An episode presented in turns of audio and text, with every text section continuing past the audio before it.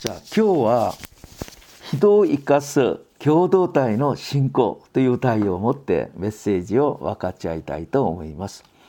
先週私たちは霊的な戦いの素晴らしい人物であるエリアの信仰について分かち合いました。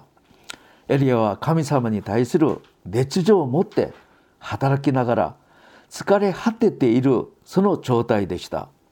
そのエリアに神様は慰めてくださり食べ物を与えてくださり新しい力を与えてくださいながらこれからはこのように霊的な戦いをしなさいと言われたんですけどそれが弟子たちを立ててその弟子のティムを通して働きなさいと言われたんです。さあ一人で頑張ることも本当に素晴らしいことです。しかし神様は一人で頑張ることもいいけどこれからはこのように働きなさいと言われました。なぜそうされるんでしょうか？それはサタンとサタンの家来はティムで組織的に働くからです。悪魔はサタンはティムのティムで組織で働くのに私たちは一人で戦うことができますか？一匹の狼のような働きは信仰ではあまり良くないんです。ですからエリアはその見言葉通りアラームの王を立てイスラエルの王を立てそしてエリシャを立てました。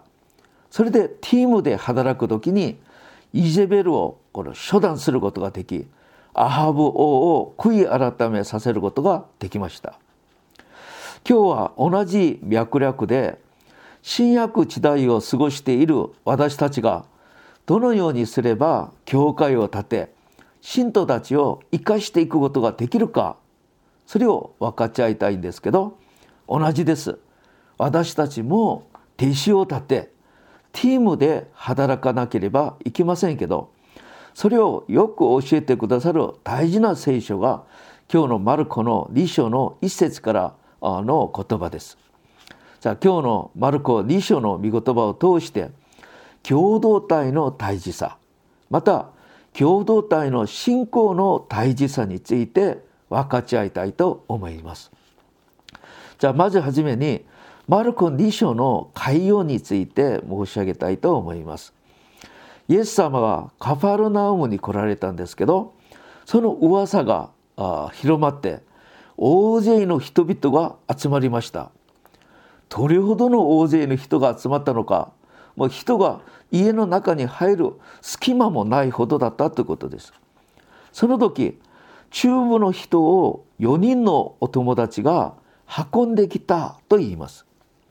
さあここで中部の病気ということはどんなことでしょう？その症状は何でしょう？その症状は体が麻痺の状態になることです。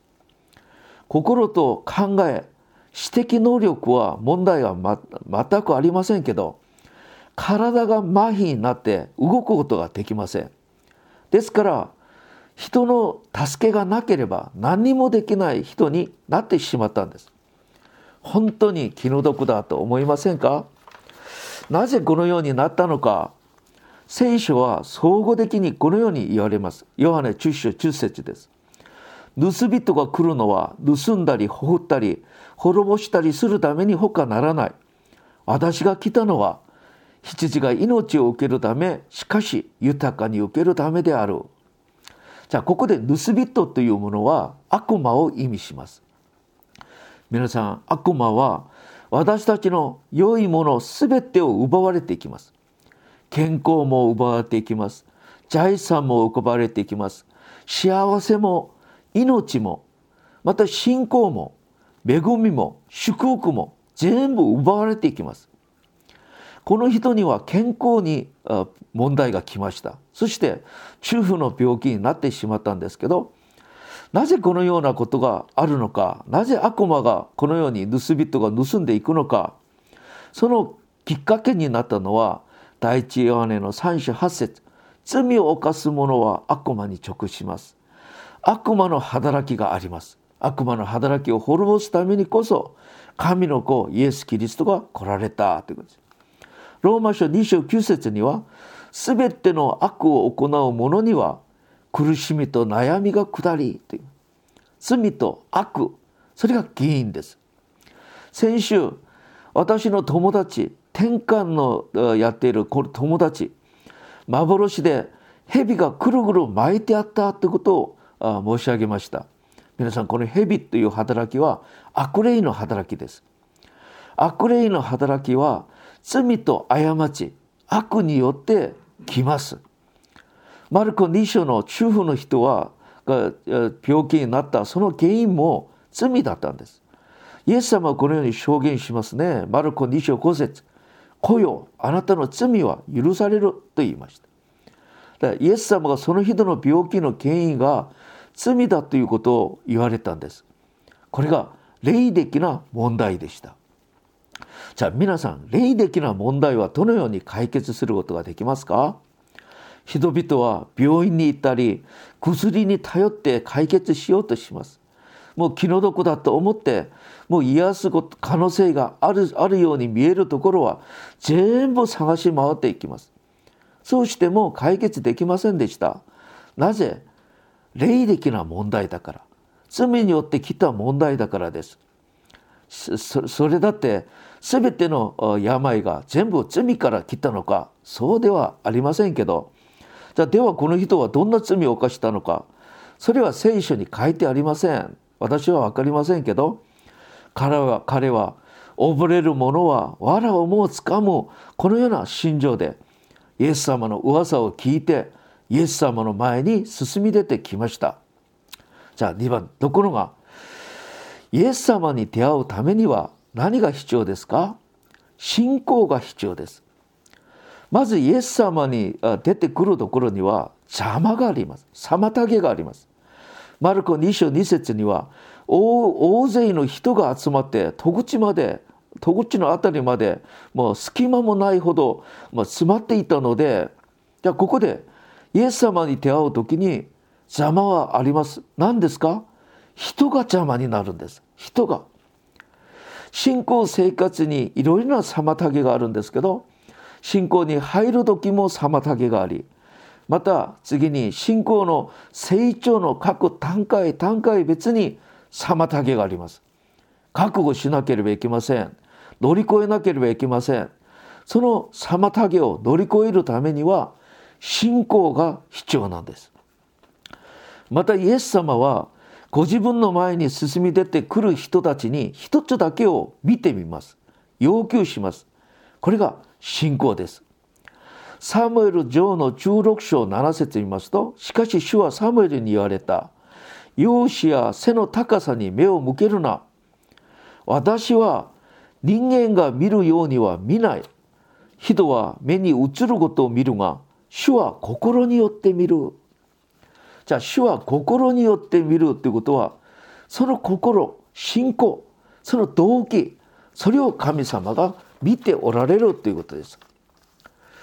彼たちはイエス様のところに来た時人々に阻まれてイエス様のところに行くことができないだからその人たちは珍しい行動をとったんですけど屋根に登ってそれを剥がして穴を開けてイエス様おられるその辺りの穴を開けてそして病気の人を吊り下ろしたんです。人々は彼たちの行動だけ見て無礼だと思ってたんですけどイエス様は彼たちの行動を見てませんでした。彼らの心を見ました。心で信仰を見て中部の人を癒してくださったんです。じゃあ彼たちの行動の裏には驚くほどの信仰がありました。イエス様が見られたその信仰はどんな信仰だったんでしょうか。まずこの人を必ず癒さなければいけないというからでは古書6節にあるでしょう。愛によって働く信仰です。哀れに思う信仰です。皆さん愛を持って働く信仰哀れに思うこの心は神様の心なんです。事実この人たちは神様の心を持って人を助けようとしてたんです。神様喜ばれるでしょう。またイエス様に出会ったら必ず治るんだという信仰がありました。イエス様にこの人をとにかく手合わせていくならイエス様はこの人を必ず助けて生かして癒してくださるんだという信仰。そのような信仰がなかったら他人の家を壊しながら無謀な働きをするはずがないでしょう。また私が見るのにもっと大事なのは方法論まで一つだったと。同じ心で持つこの謙遜な信仰だって言いましょうか。人々が大勢いてどうしてもイエス様がおられるところまで行くことができない。みんなが自分が先に癒されたいと思って大騒ぎなんです。隙間もありませんでした。では皆さんどうしますか？もう私が痛いのではないから次回来よう。まあいいんじゃないか。と言うかもしれません。また他の人が屋根を剥がしてそれでなんとか穴を開けてなんとか方法がないかな。という時にそんなこと言うんじゃないよ。私の家じゃないから。自己集中しない。謙遜だと言いましょうか。みんながその方を受け入れて同じようにそれを行動で移されたんです。これ驚きではありませんか？4人の中で1人でも反対したらいけないことでしょう。皆さん方法論まで一つになることは非常に難しいです。しかし彼たちはその人を生かすことさえできるなら何でもしようという心で一つになっていました。屋根を剥がす穴を開けようそしてその時に彼たちはそうしようと。そして働いたんです。自己中心的な私たちは自分の考え自分の観点があるからこれはできないんです。今韓国の教会は、まあ、いつも韓国ばっかり言ってごめんなさい。私 韓国の教会しかわからないもんだから韓国の教会はほとんど長老教会です。皆さん世界的に見たら長老教会が非常に、まあ、小さな教団です。しかし韓国は一番多いんですけどその韓国の長老教会の中で教派がどのぐらいあるか知ってますか？私がインターネットで調べてみたら300校くらいの教派で分かれているってこと。長老教会が300校くらいにバラバラになっているってこと。なぜこのようにバラバラになっているんでしょうか。方法論が間違えたから。方法論がお互いに異なったからです。ですから一つにならないで分裂されています。気の毒ではありませんか。4人の人が屋根を剥がそうとと言ったの。その時いや警察に捕まえたらどうしようとするのか。ダメよダメよと言いませんでした。必ず生かしなければいけない。イエス様に出会うなら治るっていう驚くほどの信仰によってそうしよう。心一つにして行動に移されたんです。イエス様は彼らの信仰を見られて「来よあなたの罪は許される」と言われました。さあここで皆さん病と罪との関係。全ての病はみんな罪によって来るんですか？いいえそうではありません。しかし一般的に聖書では病と罪を同じ概念で使うほど深い関連性があると言います。イエス様は彼らの信仰を見られ中部の人を罪を許しながら彼らの病気も癒してくださいました。じゃあこれをもってイエス様はご自分は罪を許す権威を持っていらっしゃる神様だということを示してくださりまた病気も癒される癒しの牽制者であることを表してくださいましたその人たちは信仰によって罪を癒してくださるまたあ罪を許してくださるまた癒しの牽制者であるイエス様に出会うことができたんです。驚くほどではありませんか？4人のお友達は信じたんですけどその場に行った宗教指導者たちはこの次の聖書を読んでみますと信じませんでした。宗教指導者たちは聖書的な知識ということはすごい人だったんですけど信じなかったから彼らはイエス様から何にも得ることができませんでした。聖書に対する数多くの知識がどんな用があるんですか？信じないなら何の意味もありません。救い癒し祝福恵み信じなければ神様から得ることは何にもないんです。イエス様がいつも言われるあなたの信仰通りになりますように。あなたの信仰があなたを救った信仰が大事です。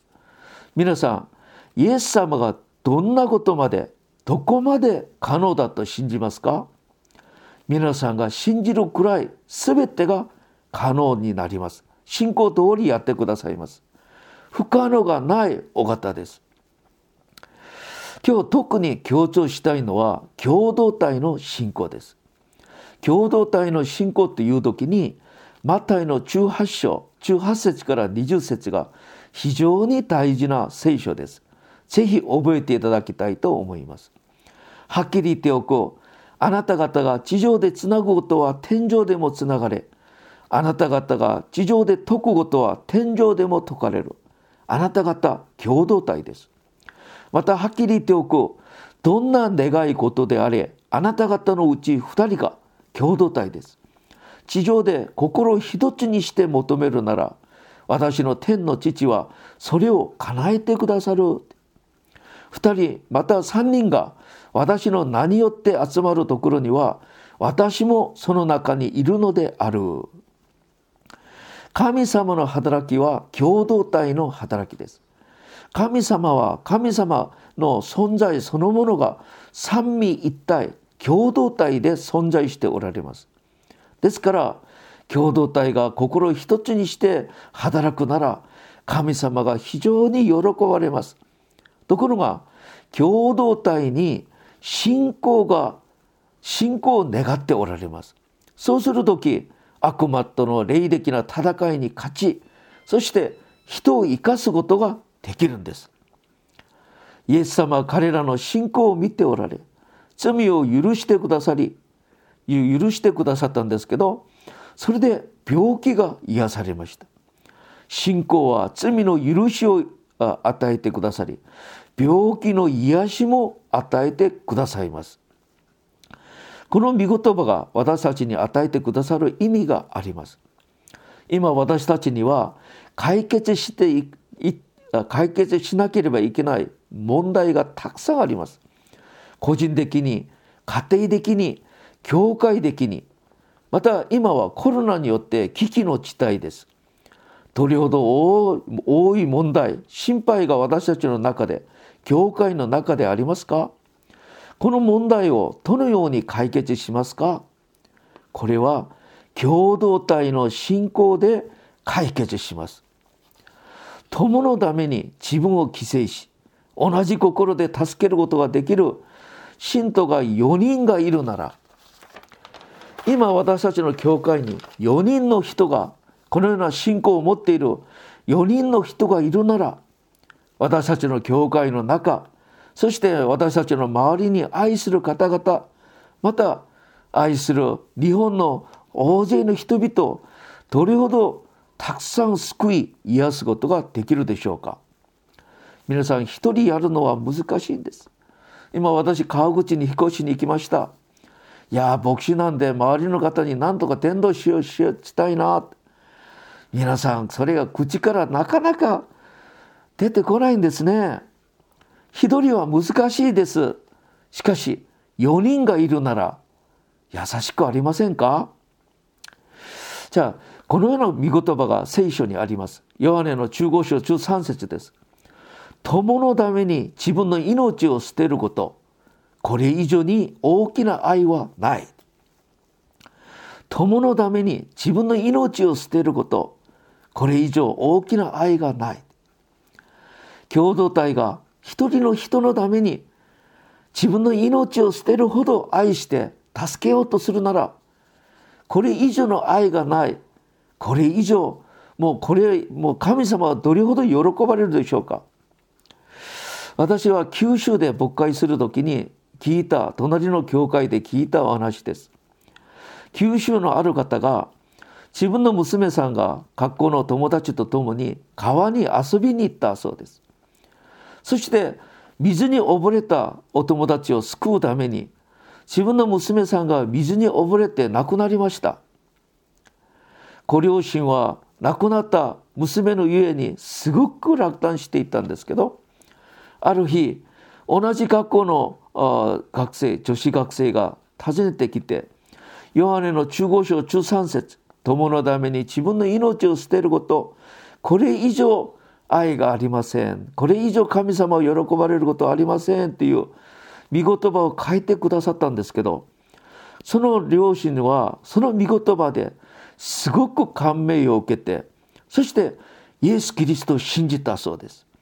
そしてその後教会を熱心に使える方になったんですけどその方たちが今九州の小倉キリスト教会にもうリーダーとしてもう奉仕しておられる方です。友達を救うために自分の命を捨てる。これよりもっと大きな愛がないと聖書を言われるんですけど私たちが一人の人を救うために自分を犠牲して心を尽くして奉仕するなら神様が見られるのにこれ以上の愛がないって言われます。皆さんこれが第二の戒め隣人を愛することを全うすることでありまたこれは神様が一番願っておられることだから第一戒めを守ることでもなるのです。神様は一人の人を救うためにその4人が4人の兄弟たちが苦労したことをどれほど喜ばれたのか。罪の許しだけではなく癒しの恵みもあふれるほど与えてくださったんです。皆さん私はここで皆さんに一つ申し上げたいことがあります。中府の人が癒されたのは中府の人の信仰ではなく4人のお友達の信仰によって中部の人が罪が許され病気が癒されたってことです。中部の人に信仰があったのか聖書は書いておりません。なぜ書いておりませんか？関係ないということです。4人の友達の信仰によって中部の人は救われ癒されることができるんだってことです。それを考えると相手の信仰があるかないか関係なく私たちの信仰私たちが信仰によって一つになって使えることさえできるなら神様は私たちの信仰を見られ私たちの周りに信じてない大勢の方々を救ってくださり癒してくださるんだってことを考える時に共同体の信仰による神の恵みがどれほど幅広く与えられるのか感謝です。これが皆さん人を生かす共同体の信仰です。今年私たちはこのように共同体の信仰これがもっともっと強くなれるように私たち一人一人が自分の声を出すんじゃなくて共同体が心一つにして信仰を持って一人一人また一つの問題また一つの問題をそれ抱えている方たちを愛して助けたい生かしたい救いたい癒したいその心さえあればその方たちは必ず助けてもらい癒してもらい救われ救われるようなことができるでしょう。共同体の信仰で強い私たちの教会なりたいです。ぜひとも皆さんこのことを考えながら共同体の信仰の大事さを持って日本を救う周りの方々を救う私たちの教会になれればと思います。よろしくお願いします。お祈りいたします。神様今日本と全世界はオミクロン株コロナの感染によって苦労しています。また国際的には戦争によって非常に難しい状況であります。今の時期イエス様の救いイエス様の癒しイエス様の助けが必要です。このイエス様の恵みを神様私たちを通して全世界をに伝えたいと思っておられるのではありませんか。主よ私たちを使わせてください。私たちの教会を使わせてください。イエス様の愛を表す私たちにならせてください。イエス様の皆を通してお祈りいたします。アーメン。アーメン。